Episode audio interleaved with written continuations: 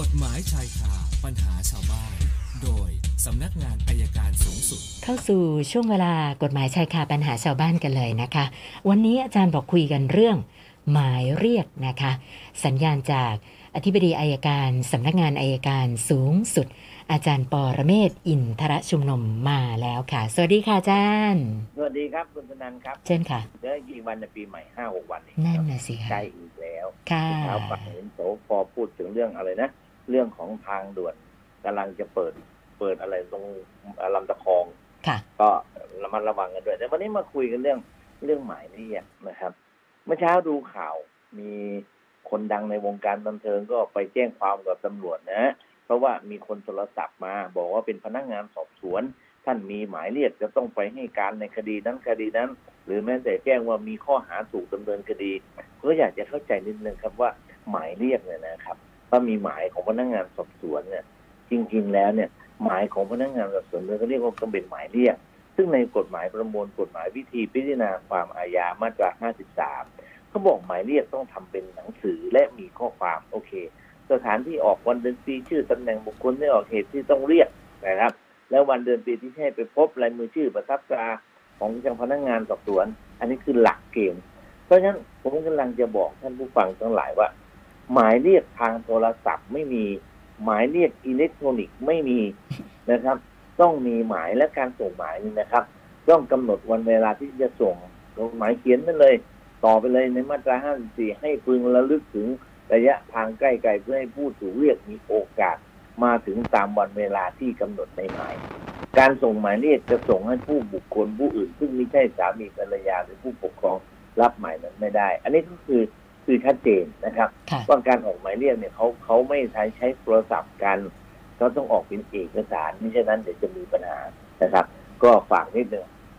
ใครที่รับโทรศัพท์ว่าตำรวจแจ้งมา นะครับ อย่าเชื่อ ใครที่รับโทรศัพท์ว่าไปรษณีย์แจ้งมาว่า มีพัสดุของท่านส่งไม่ได้ให้ติดต่อ ซึ่งซึ่งตัวเนี้ยผมเองก็ได้รับเหมือนกันโอ้จะได้รับลักษณะลักษณะที่ว่าข้อความสำเร็จรูปอะค่ะไม่มีเสียงค่ะไม่มีเสียงกด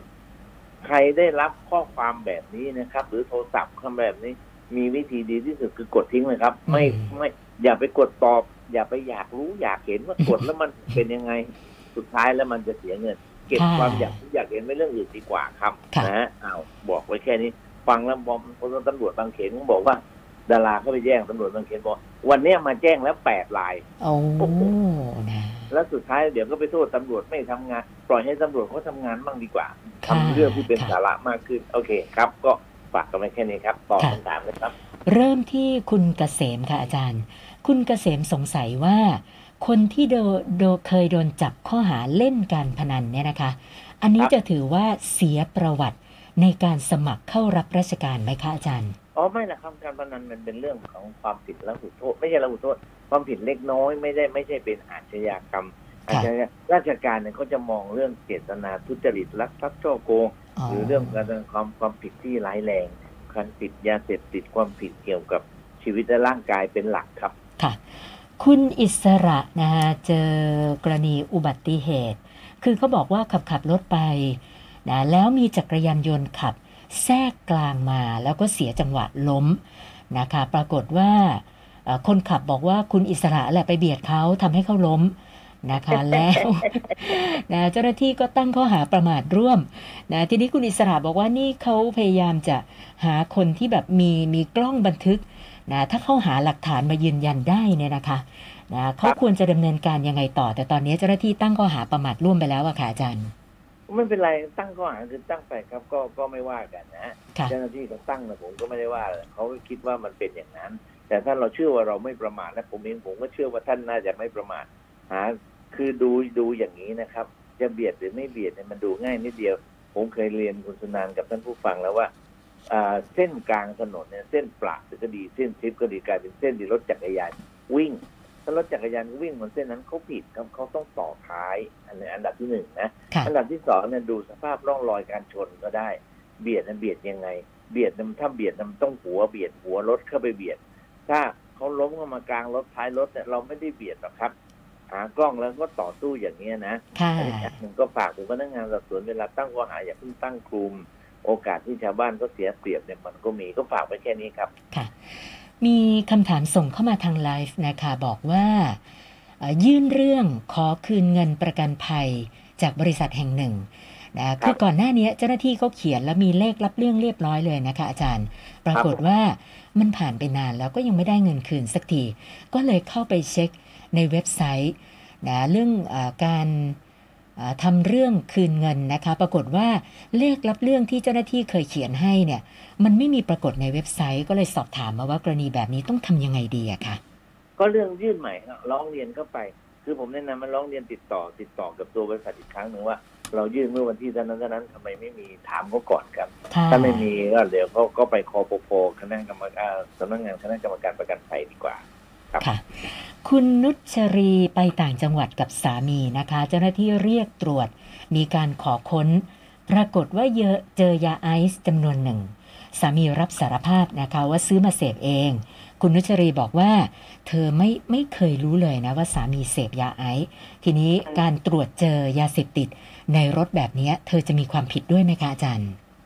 ไม่หรอกครับถ้าเราถ้าเราไม่รู้ว่ามันมีเนี่ย คือดูตรงที่ที่มันซุกซ่อนอันที่หนึ่ง อันที่สองรถเนี่ยเราอาจจะให้ใครใช้ยังไงก็บอกความเป็นจริง ผมว่าถ้าพิสูจน์ได้ว่าเราไม่รู้จริงๆมันก็ไม่ผิดหรอกครับค่ะ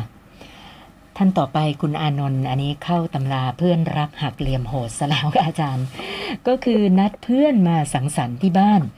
นะคือมามาดื่มกินกันเป็นประจำปรากฏว่ามีเพื่อนคนหนึ่ง ไปแอบติดกล้องในห้องน้ำนะเข้าใจว่าจุดประสงค์เนี่ยคือจะดูภาพภรรยานะคะแล้วพอจับได้เนี่ย นะเพื่อนก็พยายามจะหนีนะก็เลยมีการใช้กำลังเข้าล็อกตัวนะเพื่อนำตัวไปที่สอนอนะปรากฏว่าไปถึงสอนอเพื่อนแจ้งความกลับว่าคุณอานนท์ทำร้ายร่างกายเขานะก็เลยสงสัยว่ากรณีแบบนี้เนี่ยเขาจะมีความผิดอะไรไหมอะค่ะอาจารย์อืมไม่น่าจะเกี่ยวนะค่ะคือถ้าเราไม่ได้ตั้งใจตั้งแต่ต้นผมว่าเราก็ให้การไปตามความเป็นจริงก็ไม่ผิดอะไรหรอกครับ ค่ะค่ะ นะแล้วก็อีกท่านหนึ่งคุณลักษณา มีรถกระบะนะขับพุ่งเข้ามาชนร้านเสริมสวยของเธอนะคะ มีลูกค้าอยู่ในร้านนะจะไปเสริมสวยซะหน่อยได้แผลเลย ได้รับบาดเจ็บกัน ทีนี้เธอสงสัยว่าอ่าถ้ารถคันนั้นเนี่ยเขามีประกันภัยภาคสมัครใจ ประกันจะรับผิดชอบทั้งหมดไหมคะอาจารย์ หมดครับถ้าประกันภัยชั้นหนึ่งเนี่ยหมดอยู่แล้วครับอ๋อค่ะนะ เพราะฉะนั้นก็สบายใจได้นะคะ วันนี้เข้ามาทั้งหมด 7คำถามนะคะ รวมกับเมื่อวานก็เป็น 1,547คำถามค่ะหนึ่งห้าสี่เจ็ดวันนี้ค่ะมันที่ยี่ห้าเหลืออีกห้าวันข้างหน้าค่ะเอานะถึงใจค่ะเท่าไหร่ก็เท่านั้นก็ดีค่ะใจแล้วครับค่ะโอเค วันจันทร์เจอกันใหม่ครับ ได้ค่ะอาจารย์ วันนี้ขอบคุณมากค่ะคริสต์มาสที่ไหนป่ะไปคริสต์มาสที่ไหนป่ะยังไม่แน่ใจนะคะ อาจารย์เดี๋ยวใกล้ๆแจ้งอีกทีนะคะ